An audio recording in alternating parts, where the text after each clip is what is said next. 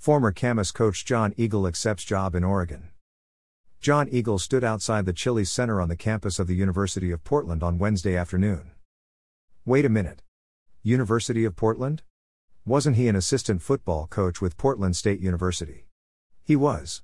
But on Wednesday, he was introduced as the new head coach for West Linn High School football, and he was at the Chiles Center to meet athletes, students, and fans as West Linn was about to play in the Oregon State boys basketball tournament.